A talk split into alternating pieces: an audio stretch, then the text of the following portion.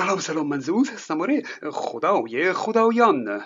پیش از این گفتیم که بر اساس چهار فصل بهار تابستان پاییز زمستان چهار تا عنصر هوا آتش خاک و آب و چهار اخلاط خون صفرا سودا و بلغم و چهار مزاج گرم سرد تر و خشک. اینها اساس طب سنتی و طب اسلامی بودند. من از کتاب قانون ابن سینا مطالبی رو براتون می‌خونم.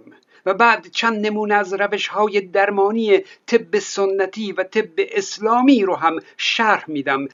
ببینید که آیا به نظرتون علمی هستند یا نه. شیخ رئیس بو علی سینا یک دانشمند بود یک پزشک بود حکیم بود فیلسوف بود در زمان خودش خیلی بود. اما زمان او سه قرن پیش از دوران سیاه رونسانس در غرب بود. یعنی حدود شش قرن بعد از او تازه بشر کشف کرده که چارچوب علم رو چطور باید بنا کنه.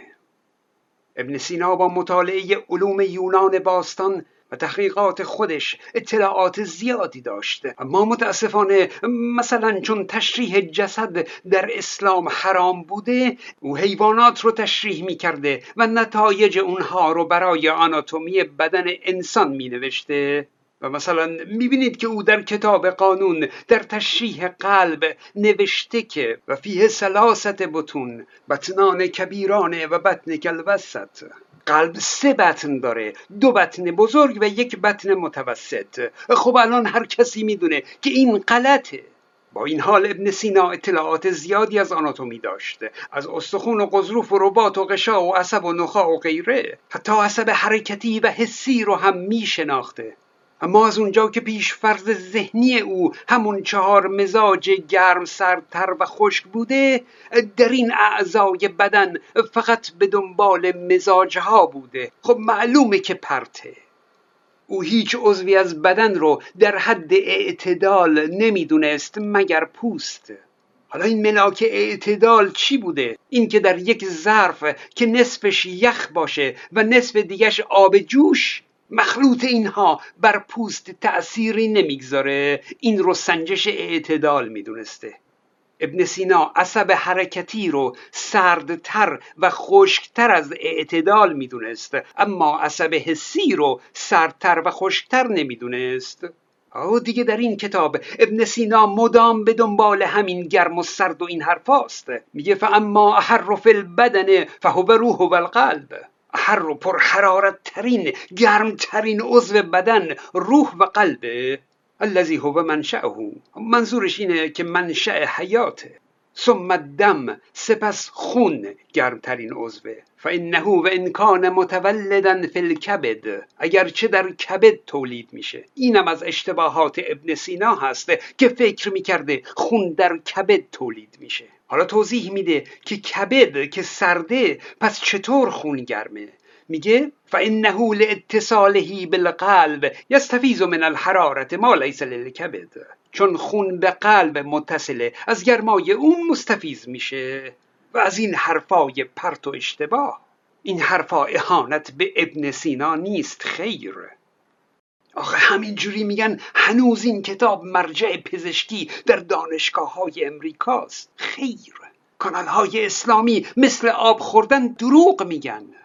الان یکی از دوستان نوشته عفونت ریه دارم.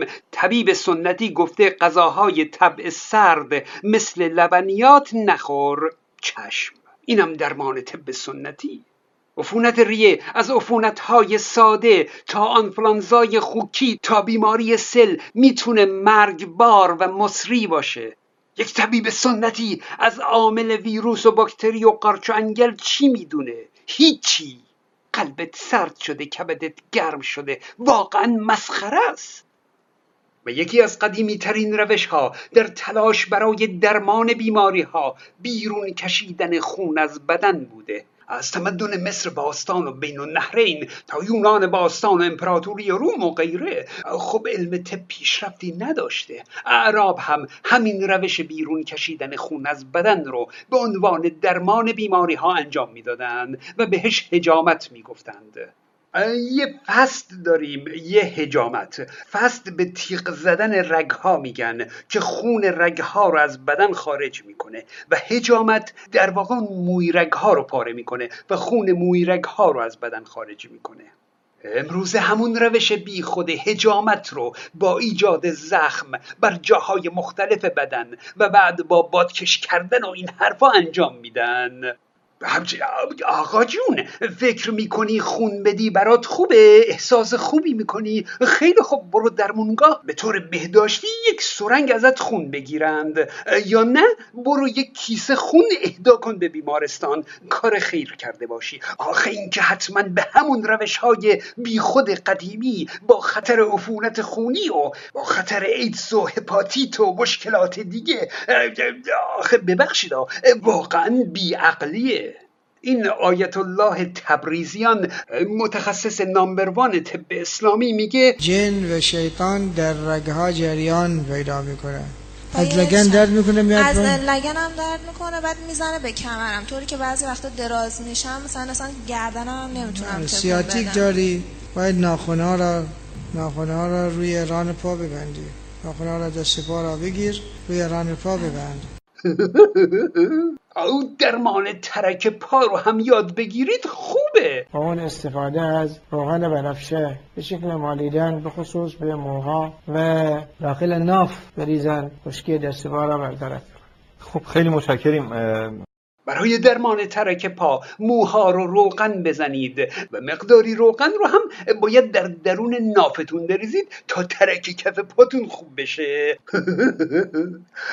از سال 83 رسما مراکز هجامت در ایران تأسیس شدند. سال 87 طب سنتی رسما به عنوان یک رشته دانشگاهی وارد نظام آموزش پزشکی ایران شد.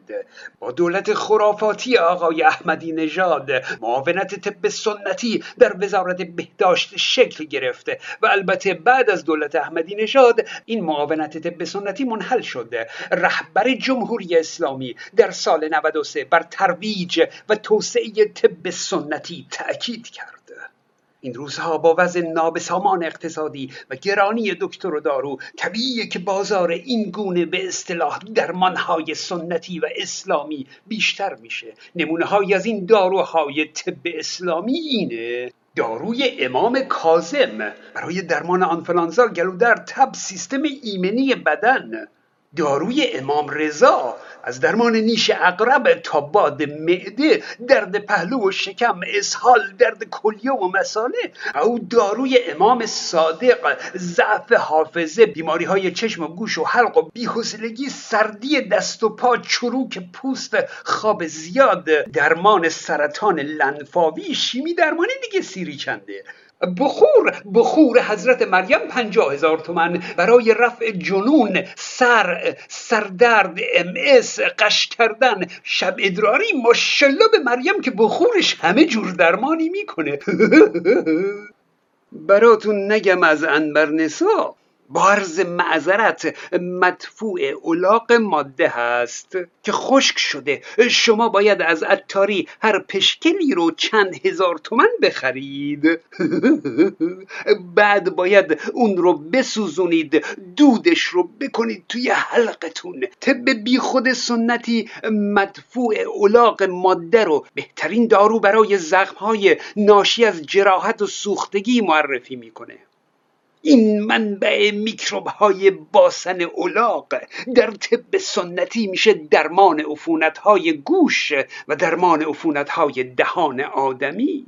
از سینوزیت های مزمن تا زخم های عفونی و غیر عفونی. درمان آسم بواسیر زخم های چرکین تسهیل روند زایمان درمان سر پوسیدگی دندان و درمان آفت دهان. ماشالله به مدفوع اولاق که همه جور دردی رو درمان می‌کنه و باری کلا به عقل انسان قرن بیست و یکم که در روایات پوسیده و مدفوع اولاق به دنبال سلامت جسم و جانش هست. واقعا باری کلا اما به دوستداران طب سنتی در مورد انبرنسا یک مورد رو تذکر بدم. اونم اینه که این بوی دود انبرنسا به این راحتی ها نمیره ها اون لباس تنتون رو که دیگه باید بندازید دور چون دیگه برای همیشه بوی پن سوخته میده.